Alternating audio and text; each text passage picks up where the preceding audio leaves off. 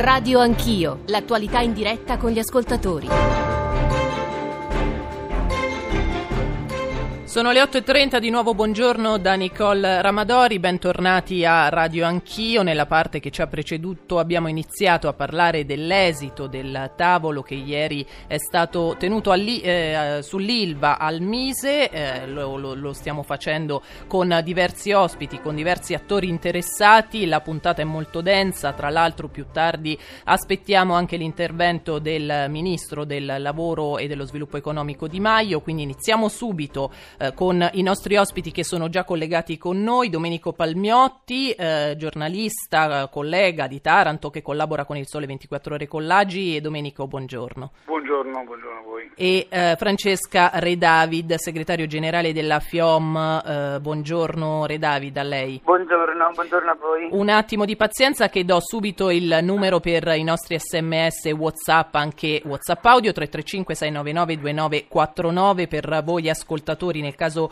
in cui vogliate partecipare alla trasmissione, anche fare eh, domande agli ospiti e eh, al, anche al ministro Di Maio, avremo anche il presidente eh, Emiliano. Allora, Domenico, mm, abbiamo già parlato appunto, come dicevo nella nostra prima parte di trasmissione, di questo tavolo che praticamente è, è stato definito interlocutorio perché c'è un nulla di fatto. Eh, sui giornali oggi, ti, i giornali oggi titolano tutti che questo tavolo ha scontentato tutti gli attori attori, tutti gli interlocutori. Dal tuo punto di vista, qual è l'esito appunto di, di questo incontro al Mise che c'è stato? Sì, come dicevi tu, Mittal ha presentato un avanzamento delle proposte ambientali, ma su questo avanzamento Di Maio dice che non è ancora sufficiente, e neanche il governatore della Puglia eh, esprime parere favorevole. Certo, poi il sindacato esprime mh, posizioni con molte sfumature, ma è soprattutto preoccupato per i tempi che sta caratterizzando la vicenda. È chiaro che se Di Maio ha detto che questo piano non soddisfa il governo, Mittal dovrà, dovrebbe fare un un ulteriore sforzo, ma quale sforzo? Cosa dovrebbe migliorare? Cosa dovrebbe intensificare? Anche perché Mittal parte... ha detto ormai il, il, noi siamo arrivati al massimo sforzo. Certo, Mittal ieri ha dichiarato attraverso una nota che eh, questi impegni aggiuntivi sono qualcosa di più di, di, rilevante rispetto al contratto che aveva sottoscritto con i commissari a giugno del 2017.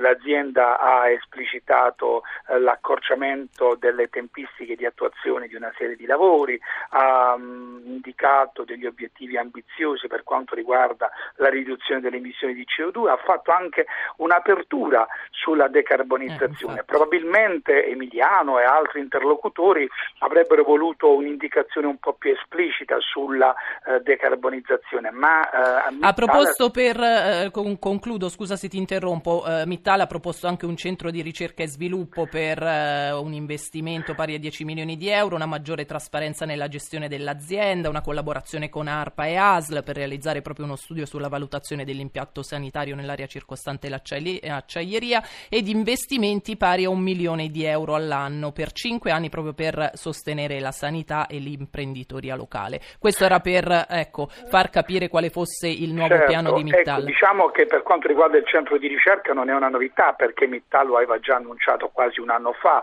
ha ulteriormente confermato eh, questo suo impegno. Dicevo probabilmente eh, alcuni soggetti interessati si attendevano una maggiore esplicitazione sul fronte della decarbonizzazione, ma Mittal ha, ha, tenuto fermo il suo piano industriale, ha detto noi possiamo produrre sino a 8 milioni di tonnellate, eventuali quote di produzione eh, superiori agli 8 milioni di tonnellate si possono fare con la decarbonizzazione, fermo restando la verifica eh, della fattibilità economica dell'operazione, perché Mittal da tempo va sostenendo che produrre eh, acciaio oh, senza il carbone, col gas o con, te- o con, altre tecnologie a Taranto per un impianto delle dimensioni di Taranto ha un costo oh, molto rilevante, appunto perché Taranto è un grande impianto. La cosa che preoccupa diciamo, sono i tempi eh, che cominciano a dilatarsi, ma soprattutto il tavolo di ieri è vero che aveva 62 sigle, però sono sigle che ciascuno esprime eh, una lingua, ciascuno esprime una posizione. Importante è il pluralismo, fondamentale è la l'ascolto eh, necessaria e la partecipazione, però non vorrei che si confondesse il tutto con un confuso no assemblearismo dove alla fine riesce difficile decidere o non si decide affatto. Per Anche perché la sintesi, diciamo, e quindi la decisione poi sta in mano alla politica. Eh, voglio dire, soltanto nel mondo ambientalista, io cito due posizioni. Allora, Lega Ambiente è per la continuità produttiva dell'ILVA e dice l'ILVA deve continuare a produrre, però si deve fermare a 6 milioni di tonnellate, perché se andiamo a 8 milioni di tonnellate, che è l'obiettivo di produzione indicato da Mittal, eh, si crea un danno alla salute. Eh, però il sindacato ribatte, attenti perché con, um, meno di 8, con 8 milioni di tonnellate, con meno di 8 mm. milioni di tonnellate, questo impianto non sta in piedi. Eh, a Taranto lavorano quasi 11.000 persone, 11.000 persone per 6 milioni di tonnellate mandano l'azienda diciamo, allo sfascio, l'azienda non si regge, eh, certo. eh, continuerebbe a perdere economicamente, però c'è anche il problema della salute che va eh, giustamente eh, contemperato, contemperato Anzi, gli va posto un'attenzione importante quindi se Lega Ambiente dice no all'aumento di produzione, c'è chi come Piselink, sempre nel fronte ambientalista, dice a Di Maio attento non cedere, Mittal, eh, non cedere l'Ilva a Mittal perché quello che ha annunciato Mittal per Taranto con gli impegni sono un blef, sono addirittura peggiori rispetto alle cose che già l'Ilva ha fatto. Quindi con posizioni così diverse. In contrasto tra loro, certo, è difficilissimo. Trovare una sintesi è, è quasi arduo.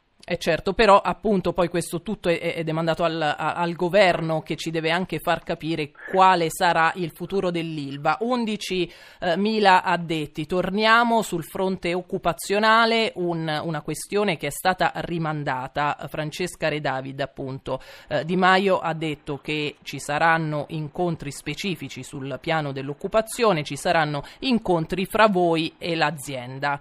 Non oggi, ci ha già detto eh, Dalò della CISL comunque. Ecco sì, questa posizione di Di Maio, questa dichiarazione che Di Maio ha fatto per noi è non accettabile, se posso dirla in questo modo, come d'altra parte abbiamo detto ieri al tavolo.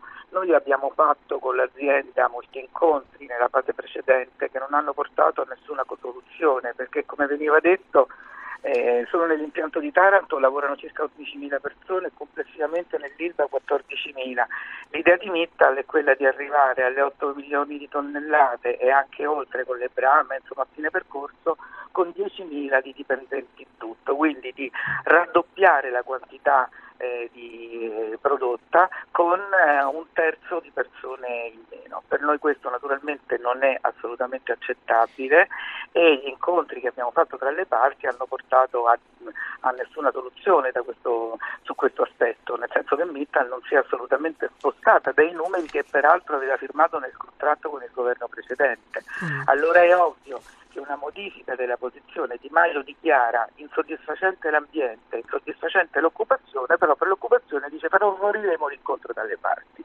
Noi abbiamo detto che è necessario che il governo dica sull'occupazione, perché se no Mittal ovviamente sta al contratto che ha firmato il Presidente. Ma non aveva fatto un passo avanti Mittal, anche se eh, piccolissimo, eh, rispetto appunto al, agli esuberi dicendo che entro il 2023 comunque mh, sarebbero stati tutti eh, riassunti assunti e rioccupati e nel frattempo resterebbero in capo all'amministrazione straordinaria per le bonifiche?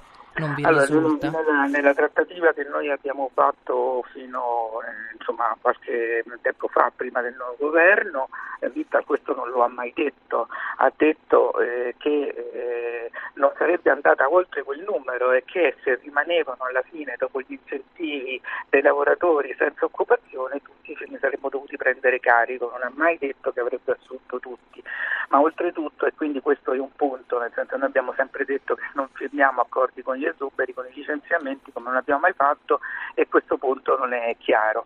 Come non è chiaro il fatto che non si può pensare di produrre a, a, oggi a tecnologie presenti, perché poi l'innovazione va fatta nel tempo, e anche in futuro il doppio dell'acciaio con appunto 4.000 persone in meno, e senza avere un'analisi peraltro stabilimento per stabilimento, perché c'è, sta, c'è Taranto, c'è, Vene, eh, c'è Genova, certo. eh, c'è Sesti, ci sono... Noi è un numero complessivo che non corrisponde a una realtà eh, appunto di analisi eh, parte per parte e quindi noi crediamo che sia indispensabile che quel tavolo veda dica, il governo dica, perché noi abbiamo detto devono essere occupati nell'immediato quelli che oggi stanno lavorando e stanno facendo andare gli impianti e nella prospettiva eh, tutti devono avere una collocazione. L'ho chiesto anche alla CIS, Re David. Il governo non è chiara. Ecco, però questo braccio di ferro di Di Maio non può essere eh, proprio giustificato dal fatto che lui vuole ottenere più interventi sul piano occupazionale, perché c'è anche stata questa lettura di certo, questo attendismo io, di Di Maio. Eh. Questo può essere, solo che allo stato attuale io so le cose che sono state dette. Di Maio dice piano ambientale insufficiente, piano occupazionale insufficiente, sull'occupazione favoriremo l'incontro dalle parti. Io vorrei capire che cosa dice il governo sul piano occupazionale, qual è l'obiettivo che il governo si pone, che cosa lo, il governo ci mette dentro. E questo, eh, se, se, viene rinviato a favorire l'incontro tra le parti, siamo da punto a capo qualche mese fa. Senta, c'è, la, c'è, lo, c'è uno scenario anche, quello nel caso in cui venisse annullata la gara che richiederebbe poi altri due anni di gara, incertezza per i lavoratori, eh, insomma tutta una serie di conseguenze immagino molto pesanti ai vostri occhi. Ecco, questo naturalmente noi poniamo un problema di tempi, poniamo un problema di tempi perché le, l'amministrazione straordinaria è stata prolungata fino al 15 settembre e poi non ci sono più risorse, quindi bisogna mettercele dentro delle risorse per non bloccare gli impianti. La manutenzione ora è al minimo e quindi naturalmente gli impianti stanno andando male con poca sicurezza, quindi c'è un problema urgente di tempi, qualunque sia la scelta che il governo prende su cui non entro in merito perché noi non ci scegliamo l'azienda o la controparte, ma trattiamo con l'azienda che ci viene presentata da questo punto di vista. Però un problema di tempi c'è di sicuro e un'urgenza, tant'è che Di Maio ha detto eh, vado avanti su due binari in contemporanea, uno appunto definire se con l'Avvocatura dello Stato come procedere e due parallelamente rispetto a. Parallelamente con Mittal però significa, e questo lo dobbiamo sapere per un principio di realtà, che Mittal si muove sulla base del piano con cui ha vinto la gara e con cui ha firmato il contratto, quindi anche le modifiche ambientali che sono migliorative, ma non è che stravolgono quel piano. Se invece si pensa che quel piano vada stravolto, è chiaro che bisogna presentarne un altro.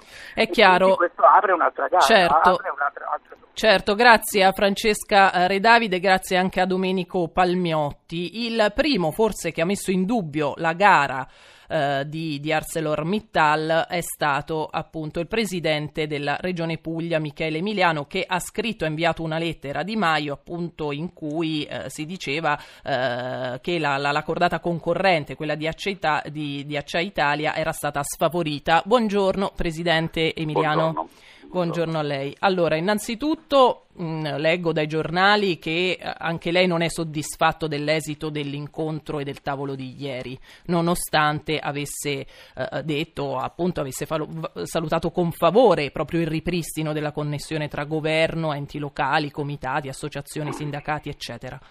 No, la riunione in sé per sé è andata molto bene perché è la prima volta eh, nella quale i cittadini tarantini e devo dire anche il Presidente della Regione Puglia, perché nei tavoli precedenti io ero stato sempre escluso dal governo precedente, possono avere direttamente contatto con ArcelorMittal per conoscere i loro piani, in questo caso il piano ambientale. Ricordo che invece il piano industriale è ancora un segreto di Stato sul quale nessuno eh, è riuscito ad avere notizie sufficienti. Veniamo a noi.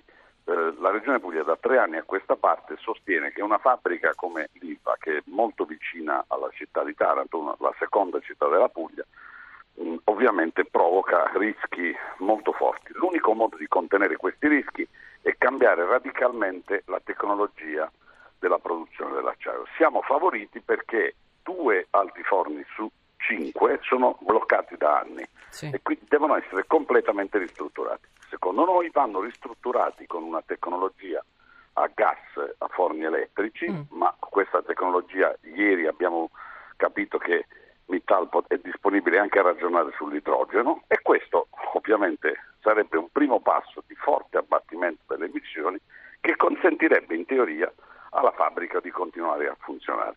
Naturalmente so perché, perfettamente che il Movimento 5 Stelle a Taranto ha preso quasi il 50% dei voti dicendo che l'avrebbe chiusa la fabbrica. Eh e quindi c'è il problema del Ministro di come uscire da una promessa elettorale molto complessa eh, rispetto alla quale non ha un piano B, cioè non c'è, non c'è, un piano allo Stato di investimenti da parte del governo per eh, rimediare eventualmente alla chiusura dell'IVA.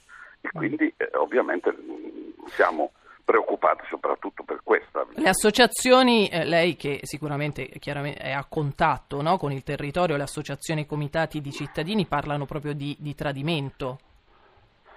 Ma in realtà mi pare un po' troppo presto, adesso che io faccio la difesa di Di Maio è singolare, io no, vero, certo. sono l'unico, Però sono l'unico è, si è un po' allineato. Eh. a Taranto senza scorta, diciamo. Eh. Viceversa, eh, lei sappia che l'ultima volta che è venuto Renzi a Taranto sono voluti 1500 uomini sparsi per la città e bloccare tutta la città per farlo entrare.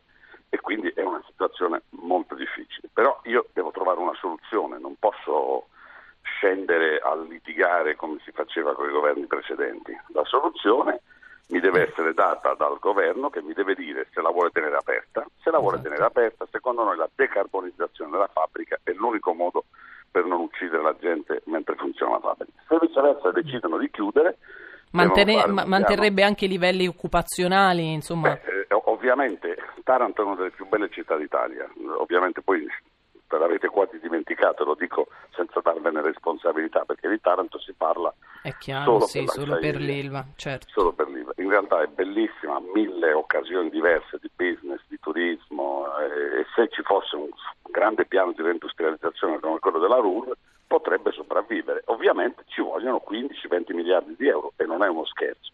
Quindi il governo adesso, finita la campagna elettorale, deve dire almeno al Presidente e ai tarantini cosa vuole fare. La vuole tenere aperta? Allora decarbonizziamolo. La vuole chiudere? Allora mi dica dove prendiamo i soldi per fare il piano di reindustrializzazione. Ecco, il, il governo è in difficoltà, lei dice, ma perché ieri allora a questo tavolo non si è presa ancora nessuna decisione? Il 15 settembre è vicino. Ma il tavolo di ieri non era un tavolo che era fatto per prendere decisioni, era un tavolo per presentare la controfferta di Mittal. È stato molto importante perché per mesi i precedenti governi ci hanno detto che quell'offerta era immodificabile. Adesso Mittal invece l'ha modificata questa offerta e può modificarla ancora perché Mittal in teoria, ieri eh, ho scherzato dicendo ha confessato il CEO di Mittal, di ArcelorMittal, perché Sì. quando gli ho chiesto ma decarbonizzare si può? Ricordo che il ministro Calenda ha detto che è una bufala la decarbonizzazione. Ieri invece Mittal ha detto certo che si può decarbonizzare, fare l'acciaio con i forni a gas, ma bisognerebbe avere il gas allo stesso prezzo in cui arriva negli Stati Uniti. Quindi è una questione di costi. Ora, Anche se poi all'inizio Mittal aveva detto che sulla, mh, sulla decarbonizzazione aveva Sì, insomma, stabilito che era, eh, favorevole, era era- ma non, rite- non lo riteneva un'alternativa economica funzionante Ecco, proprio per la produzione di acciaio. Di costi. Ah. Eh, ieri però io ho comunicato al tavolo una cosa che non avevo detto neanche al ministro Di Maio, e cioè che io ho incontrato alla Farnesina qualche mese fa con il ministro Alfano, il ministro degli esteri dell'Azerbaigian e il vicepresidente della SOCAR che devono costruire il gasdotto TAP che per mia disgrazia deve venire sempre in Puglia. E eh, abbiamo ottenuto da loro la possibilità di avere uno slot di 700 milioni di metri cubi di gas che potrebbe essere utilizzato per la decarbonizzazione dell'Ilva, che almeno se la TAP deve arrivare in Puglia, come mi sembra diciamo, inevitabile per gli impegni internazionali che l'Italia ha preso, che almeno quel gas possa essere utilizzato per la salute, per tutelare la salute dei garantini. Grazie, grazie al Presidente della Regione Puglia, Michele Emiliano, e eh, saluto il Vice Presidente del Consiglio, Luigi Di Maio, Ministro del Lavoro e dello Sviluppo Economico. Benvenuto Di Maio. Buongiorno a voi, è un piacere, buongiorno. Grazie. Allora, eh, poi le girerò anche le domande che immagino le abbia fatto eh, vis-à-vis anche il Presidente Emiliano, ma torniamo sul, sul tavolo eh, di ieri. Noi oggi nella Sì. puntata, anche nella parte che ci ha preceduto, abbiamo sentito eh, diversi attori coinvolti in questo tavolo. Abbiamo, per così dire, riproposto un piccolo tavolo di discussione. Quello che è emerso, ehm, eh, Ministro, è un non tanto malcontento, ma un'insoddisfazione, forse perché da parte di tutti ci si aspettava che l'incontro fosse in qualche modo più risolutivo. Il tempo stringe. Io prima di tutto smentisco il fatto che quell'incontro di ieri dovesse essere risolutivo. Ieri ho messo a confronto per la prima volta nella storia di questo stabilimento tutte le realtà rappresentative di Taranto e ArcelorMittal che dovrebbe essere l'azienda che ha già un contratto firmato dall'ex ministro Calenda per subentrare nell'Ilva ma eh, ha diverse criticità per potervi subentrare. Il tema vero di tutta questa storia è che quando io sono arrivato ho già trovato il contratto firmato, un contratto firmato fatto con una gara, chiamiamola così, una gara per appaltare l'ILVA ad un privato, in cui ai soggetti privati mica si sono chieste tutele ambientali, tutele occupazionali, semplicemente l'offerta economica più vantaggiosa, cioè l'ILVA è uno, un, un'industria, più grande acciaieria d'Europa, che mette a repentaglio oggi per, come, per le tecnologie che ha la salute dei cittadini di Taranto, la vita dei cittadini di Taranto, che mette a repentaglio l'occupazione perché in queste condizioni è difficile riuscire a lavorarci in sicurezza, c'è un problema di sicurezza sul lavoro, ma quelli di prima hanno pensato bene di fare una gara in cui il 50% del punteggio si assegnava all'offerta economica, cioè l'altro 50% se lo dividevano il piano ambientale e il piano occupazionale. Se siamo in queste condizioni è perché si è fatta una gara d'appalto da fine 800 semplicemente per liberarsi di un'acciaieria e darla in mano a qualcuno. Le fonti inquinanti restano quasi allo stesso livello di quelle in cui sono oggi e i livelli occupazionali ci sono 4.000 persone che rischiano di perdere il posto di lavoro. Rispetto a questo, a me io ascoltavo la coda dell'intervento del Presidente Emiliano, la decarbonizzazione, magari il vero mm. grande tema è che qui quelli di prima hanno già fatto tutta la gara, ora arrivo io e mi si chiede in due mesi di risolvere il problema di sei anni di rinvio, va bene, lo facciamo, tutto quello che vogliamo, però c'è un tema di base che il governo quando garantisce per dare uno stabilimento come questo a un soggetto privato che poi deciderà la vita dei cittadini del quartiere Tamburi di Taranto, la vita dei lavoratori lì dentro e anche la vita economica del paese, deve garantirne la credibilità. Io ho detto chiaramente perché ho avuto un rapporto molto franco con ArcelorMittal, per me il piano ambientale e il piano occupazionale non sono soddisfacenti e io su questo sto combattendo Qualche giorno battaglia. fa, però, se non sbaglio, Ministro aveva detto che er, l'ArcelorMittal aveva fatto dei passi avanti rispetto al per piano carità, ambientale. Rispetto al piano ambientale che gli aveva chiesto il governo precedente, cioè un piano ambientale a zero, si possono fare sempre dei passi in avanti, ma dobbiamo capire quanto sia soddisfacente questo andare in avanti. Poi io voglio dirvi un'altra cosa importante, perché io sono stato preso in giro perché appena sono arrivato mi sono letto 23.000 pagine di gara d'appalto nelle 23.000 pagine l'ANAC mi ha detto, poi ho mandato queste, questi rilievi che avevo visto tra le 23.000 pagine all'autorità anticorruzione e ci sono delle criticità. Che mm. ci sono delle criticità, ma non da poco, che riguardano l'attuazione del piano ambientale, che riguardano la regolarità di, della gara d'appalto, cioè i rilanci della, nella gara d'appalto per permettere ai concorrenti di fare un'altra offerta. Tenete presente che questa non è una gara per assegnare qualcosa di immateriale. Qui ogni volta che si parla di una gara non fatta a regola d'arte, si sta incidendo sull'ambiente, si sta incidendo sull'occupazione, si sta incidendo sulla salute.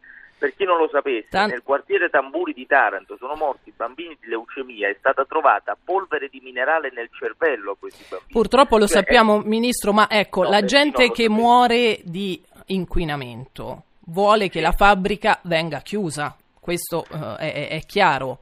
Quindi chiediamo a lei come hanno, ci hanno chiesto anche gli ospiti che l'hanno preceduta. Qual è il futuro di questa fabbrica? La grande domanda è questa. Guardi, il futuro è legato a due cose, perché eh, se eh, in questo momento il governo si trovava in una situazione in cui poteva decidere da zero sull'ILVA e allora avrebbe preso una decisione in base alle contingenze che aveva tra le mani. Ora noi abbiamo due solchi tracciati dal precedente governo in cui ci muoviamo. Uno è io se la gara non è fatta in regola, e questo me lo deve dire l'Avvocatura dello Stato nei prossimi giorni, non mm. posso mandarla avanti. Cioè, quindi deve essere chiaro che se questa procedura di gara non è fatta a regola d'arte e l'Avvocatura mi dice che si rischia di non tutelare un interesse generale dei cittadini, si ferma tutto.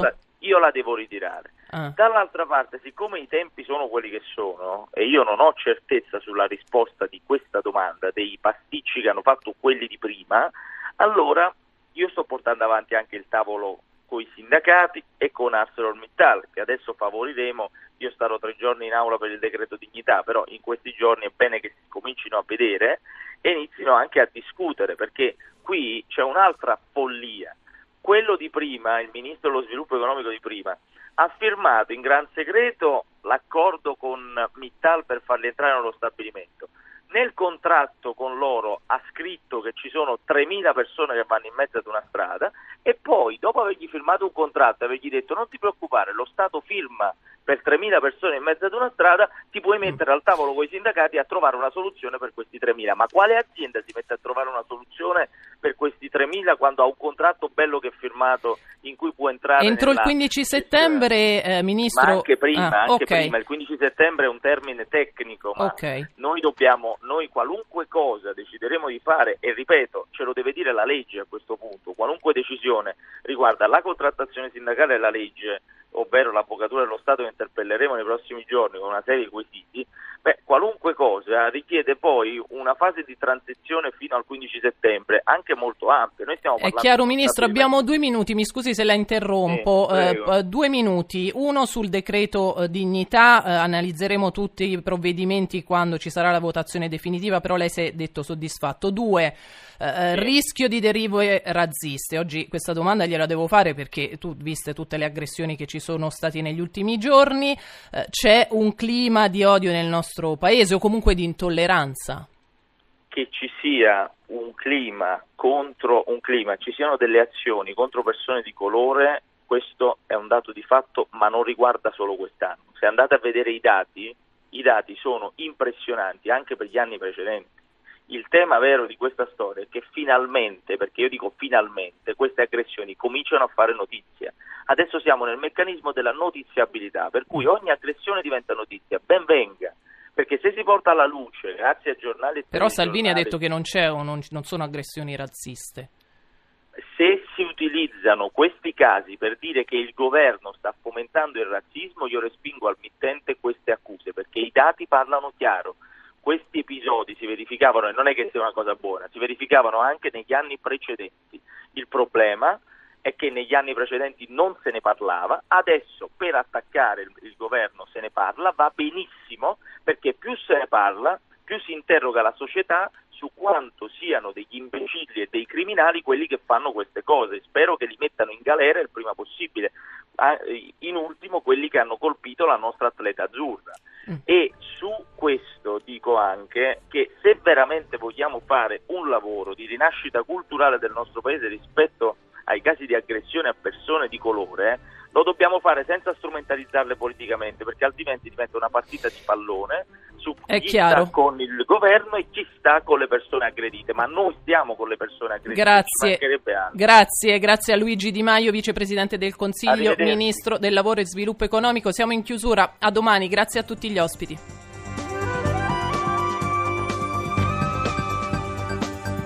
RAI Radio 1